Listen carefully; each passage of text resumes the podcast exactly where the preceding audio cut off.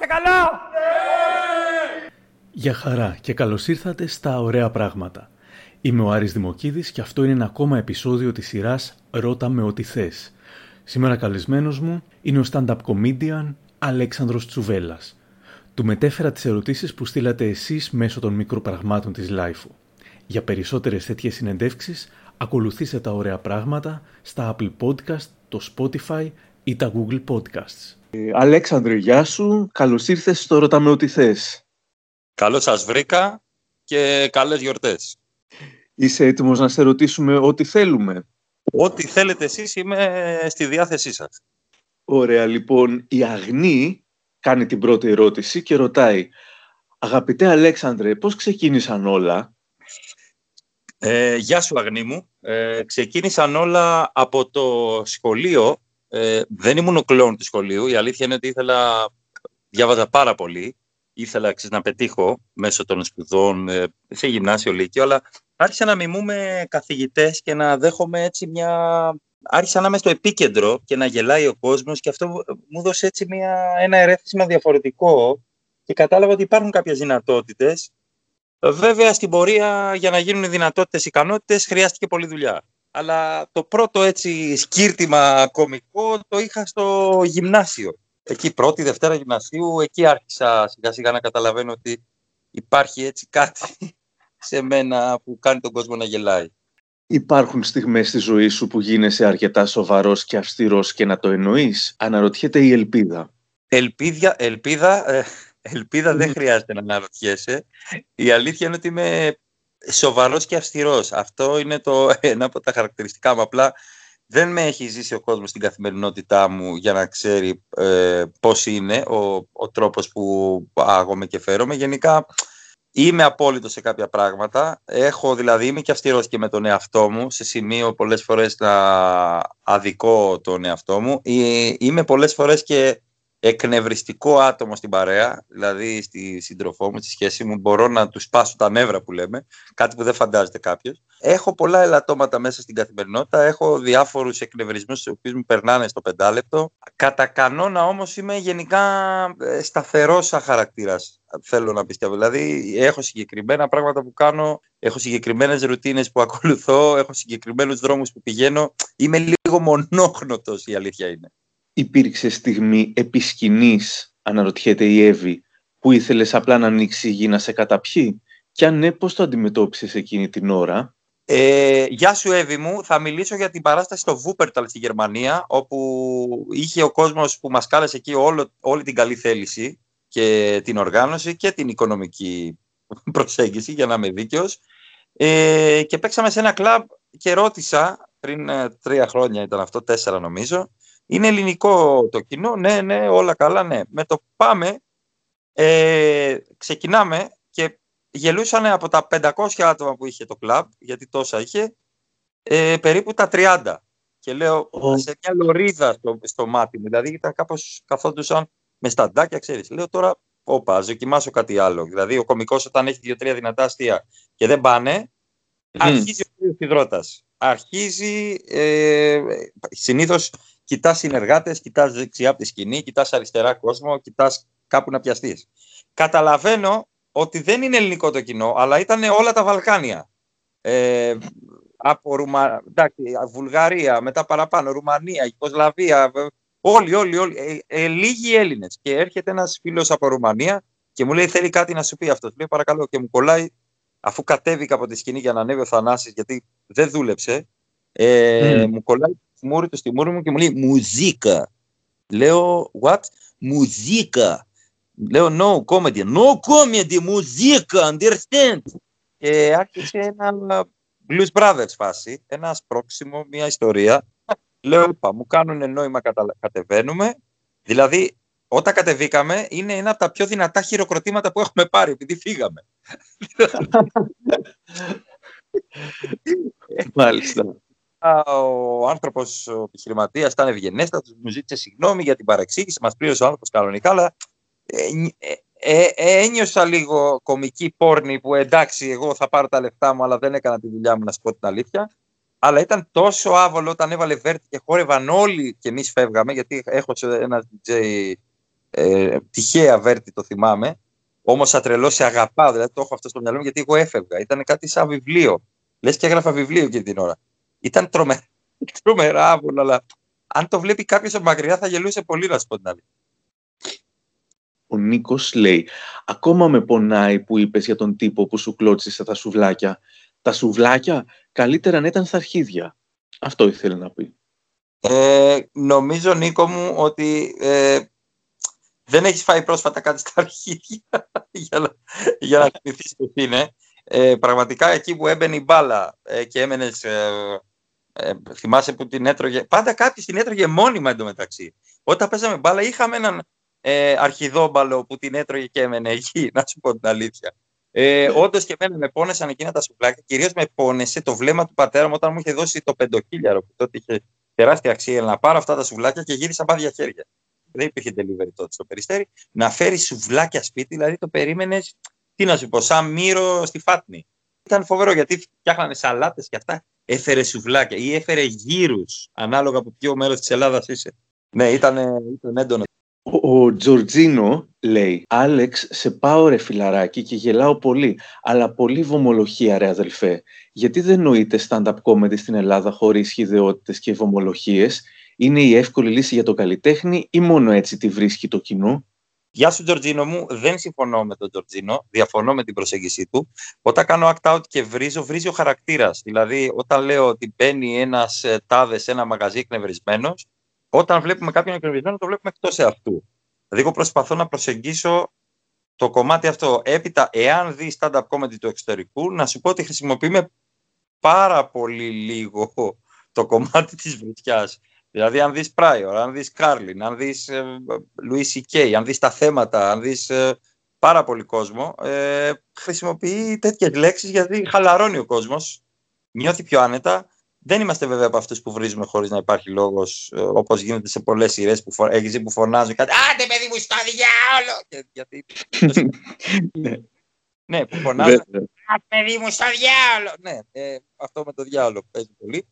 Θέλω να πω ότι δεν συμφωνώ με τον Τζορτζίνο. Ε, αν χαλαρώσει, θα καταλάβει ότι είναι και το slang πολλές φορές και αν δει κομικούς του εξωτερικού, θα δει ότι είμαστε πολύ πίσω στο κομμάτι της βρισιάς. Πάρα μα πάρα πολύ πίσω, Τζορτζίνο μου.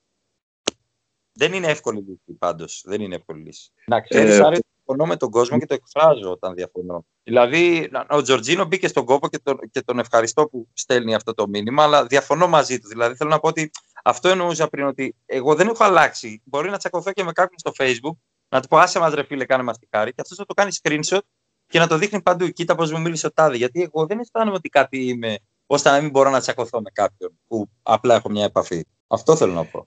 Αλλά ε, ξετρελάθηκα με την ε, μίμηση serial ε, Ρίγα Αποστόλου και, και τα ουρπουλιά. Δεν είναι Ρίγας Αποστόλου. Απλά έχω στο μυαλό μου από παιδί, γιατί δεν συγκρατώ πράγματα, ότι δεν μου λες, δεν μου λες, θα σου το πω. Πας στο διάλογο. Ε, ξέρω, δεν ξέρω. Έχω στο μυαλό μου. Ναι, ναι, ναι. Άντε μωρή βλαμένη, που κακό χρονονάκι. Τέλειο. Ο Χάρης λέει πόσες μέρες σου πήρε για να τελειοποιήσεις την καλύτερη μίμηση του αλέφαντου που υπάρχει; Ε, νομίζω χρόνια, αλλά όταν γνώρισα το Γυρνίκο κατάλαβα ότι ε, ο τρόπος που εγώ προσεγγίζω κάποιον για να κάνω τη φωνή του έχει να κάνει, είναι acting, δηλαδή δεν έχει να κάνει μόνο με τη φωνή και πρέπει να κάνεις τον άλλον στη μίμηση την ηλικία που είναι. Ο Αλέφαντος 30 χρόνων μιλούσε Λάρα την άλλη μεροκή κάτω, τα πάντα ρε φοβερή ρε. Τώρα, όταν το γνώρισα, είναι ένας άνθρωπος ο οποίος έχουν περάσει τα χρόνια. Κοιτάνε λίγο, κοίταξε. Φοβερός κόσμος μέγιστος, χαλάς στον κόσμο, σύμπαντα τα πάντα. Δηλαδή, ένας άνθρωπος ο οποίος είναι στην ηλικία αυτή.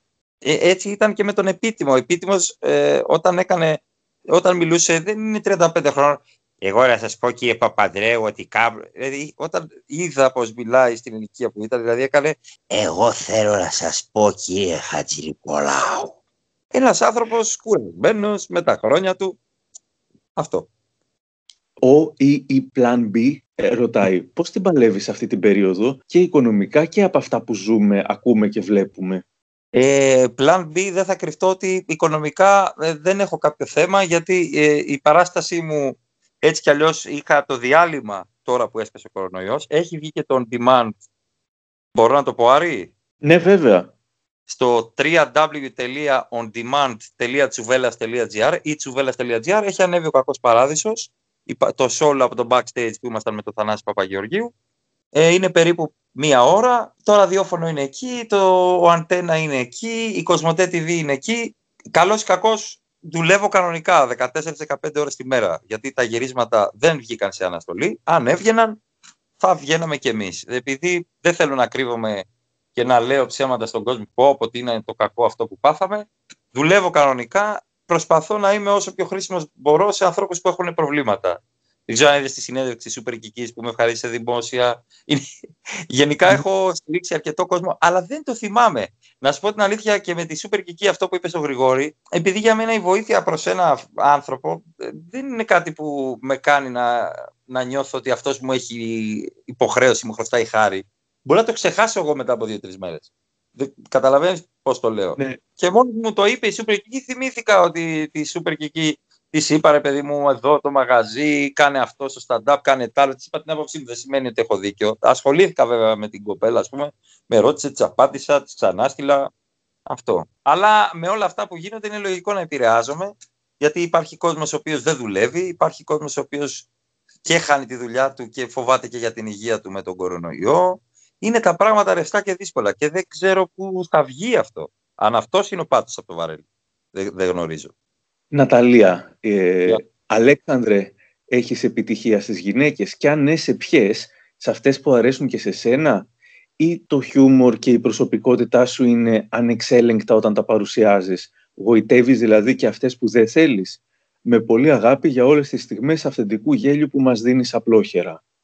Γεια σου Ναταλία. Εντάξει, αυτή που θέλω την έχω γοητεύσει είναι μαζί μου στη ζωή. Η αλήθεια όμως είναι, είναι, για να είμαι ειλικρινής, ότι αυτό που κάνω σπάει τον, τον πάγο στο κομμάτι να γνωριστούμε, τι κάνεις στη ζωή σου, ποιος είσαι. Τώρα, ε, αυτά τα χρόνια μου μιλάει κόσμος, είμαι, μπορεί να με προσεγγίσει κόσμος όπου ξέρει ποιος είμαι και τι κάνω. Οπότε έχουμε μια αφετηρία σε μια επικοινωνία, γιατί και το φλερτ μια επικοινωνία είναι ίσως υπάρχει μια επιτυχία την οποία εγώ δεν ψάχνω παρακάτω γιατί καταλαβαίνεις ότι ανήκω κάπου. Ε, βέβαια. Για να είμαι δίκαιος, υπάρχει έτσι μια... Ε, ξεκινάω από ένα προβάδισμα, να το πω έτσι.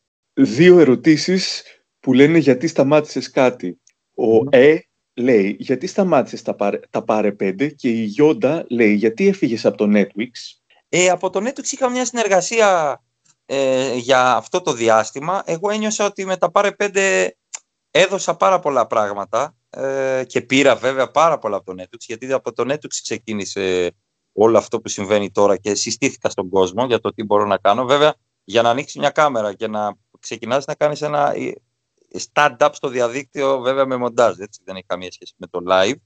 Ε, πρέπει να είσαι και λίγο έτοιμος, κατάλαβες τι λέω. Δηλαδή δεν είναι εύκολο να ανοίξεις μια κάμερα και να αρχίσει κάποιος και να λέει κάτι. Τώρα αυτό είχε μεγάλη απήχηση, πήγε πάρα πολύ καλά.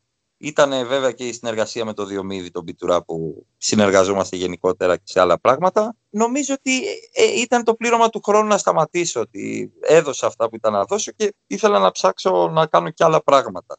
Αν δεν ήσουν κωμικός, λέει ο Δον Χουάν, τι δουλειά θα έκανες; Δον Χουάν θα ήθελα να είμαι σεφ.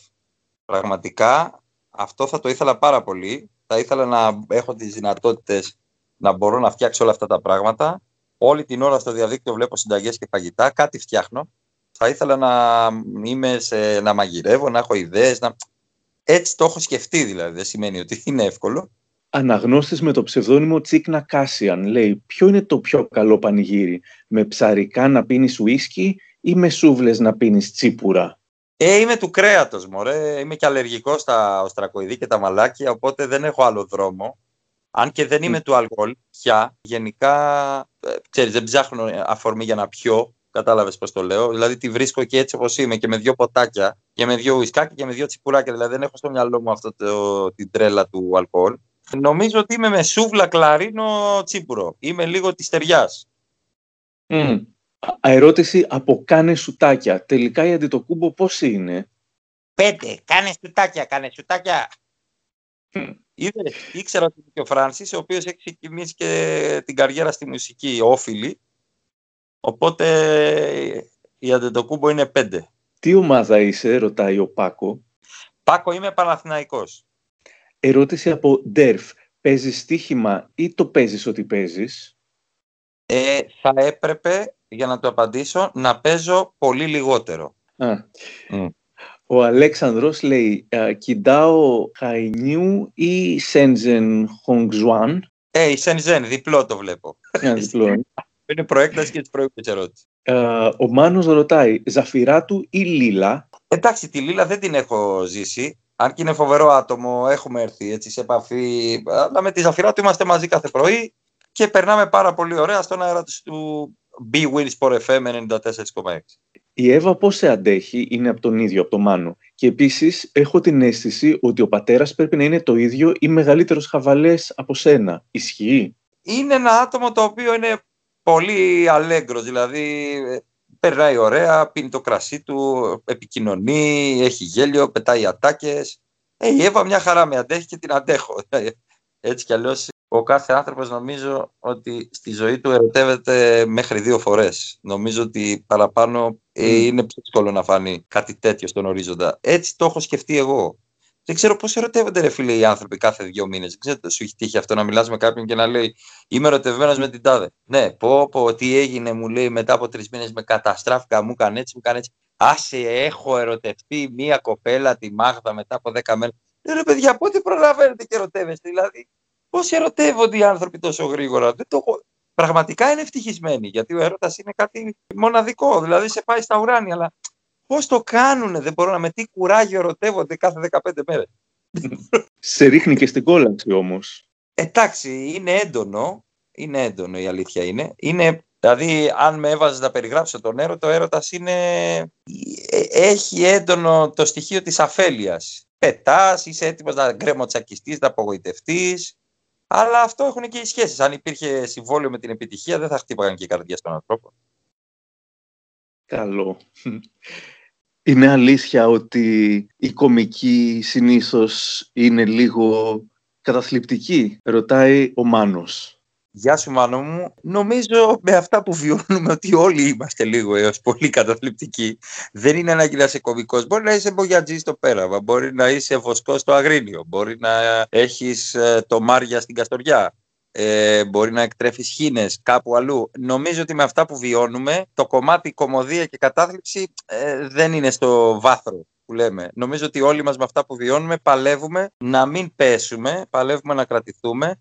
Παρόλα αυτά οι κομικοί ίσως έχουν ένα κικ παραπάνω ε, στο να πηγαίνουν προς αυτό το δρόμο, ε, ίσως από άμυνα πολλές φορές, γιατί όταν κάνεις αυτή τη δουλειά, γιατί δουλειά είναι, ε, εκτίθεσαι σε μια σκηνή, σε ένα ραδιόφωνο, σε ένα βιντεάκι και τα δίνεις όλα και θες να είσαι 100% εκεί, προσπαθώντας να βρεις μια ισορροπία στην καθημερινότητα, να σου χτυπάει την πόρτα η κατάθλιψη, η οποία είναι πάρα πολύ ύπουλη και έρχεται ολοένα και πιο δυνατά και μαθαίνουμε για πάρα πολύ κόσμο που δεν το περιμέναμε και σου χτυπάει την πόρτα λίγο παραπάνω ε, όταν είσαι κωμικός.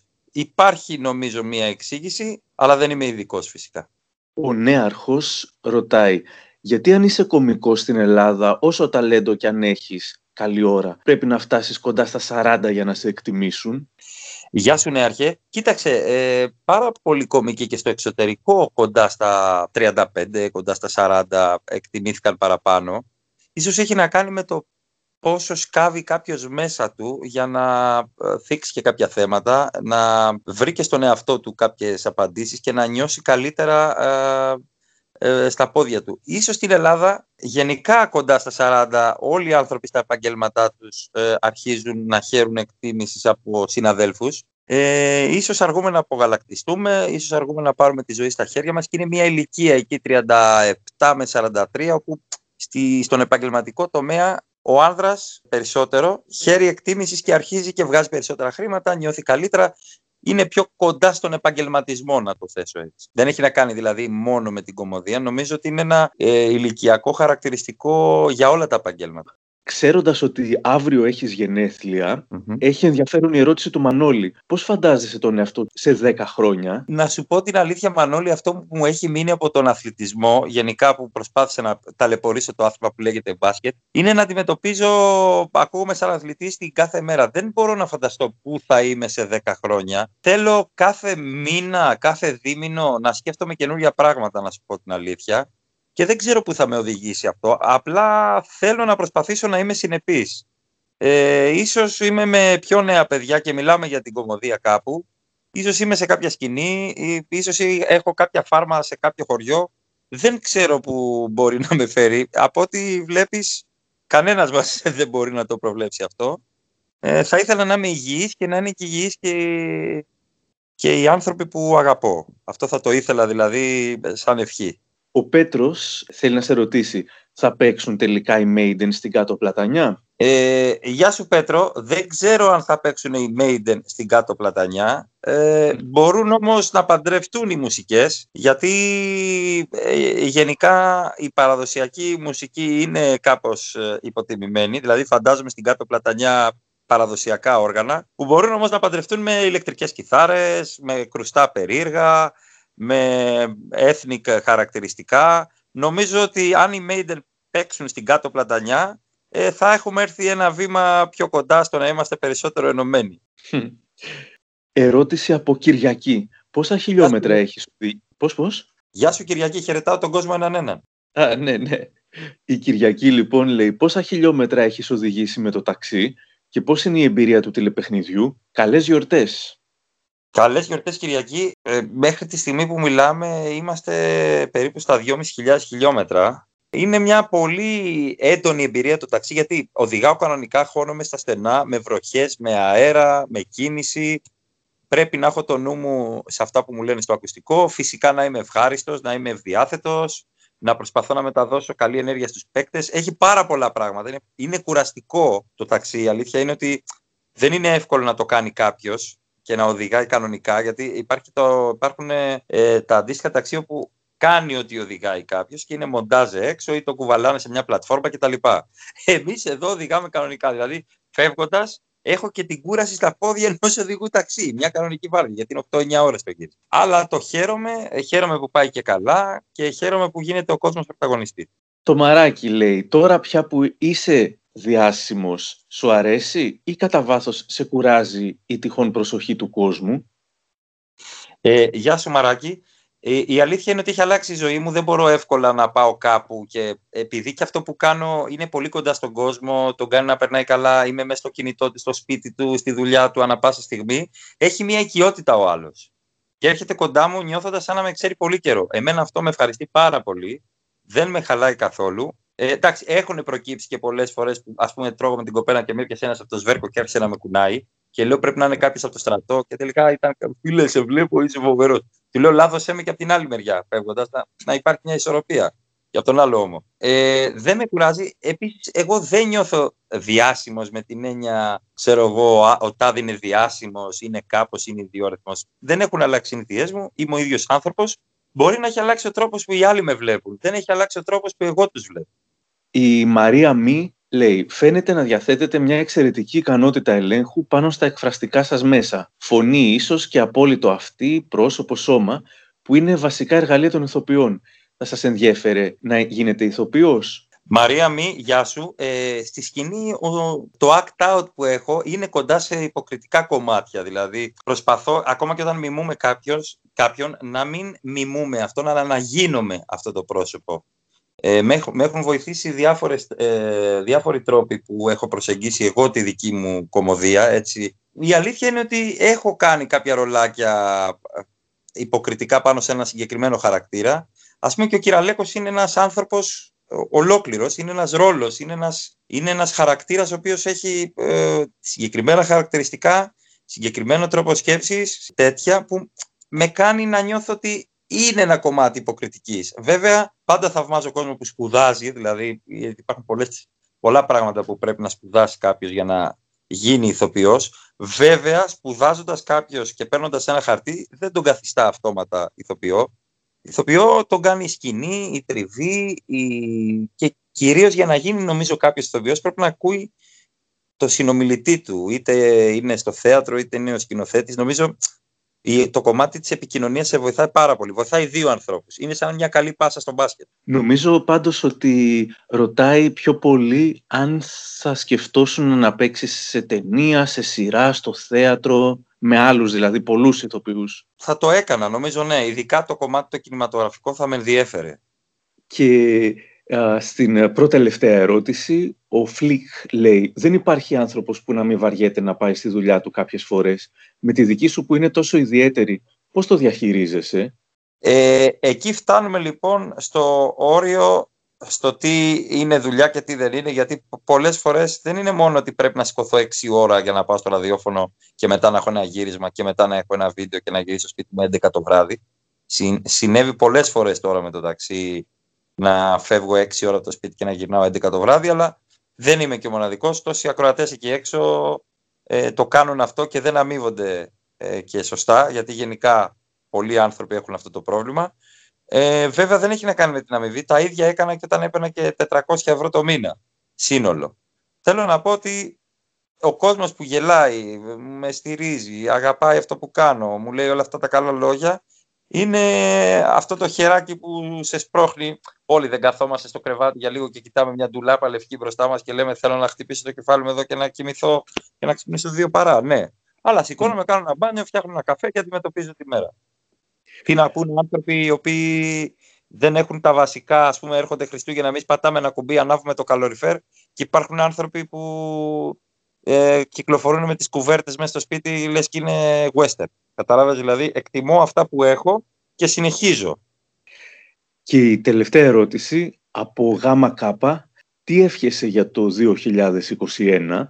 Να μην μπούμε κάθε πέρυσι και καλύτερα. Σωστό. Αλέξανδρε, σε ευχαριστούμε πάρα πολύ που μας άφησες να σε ρωτήσουμε ό,τι θέλουμε. Είμαι όποτε θέλετε στη διάθεσή σας. Ευχαριστώ τον κόσμο που μπήκε στον κόπο να στείλει ένα ερώτημα για μένα. Το εκτιμώ πολύ.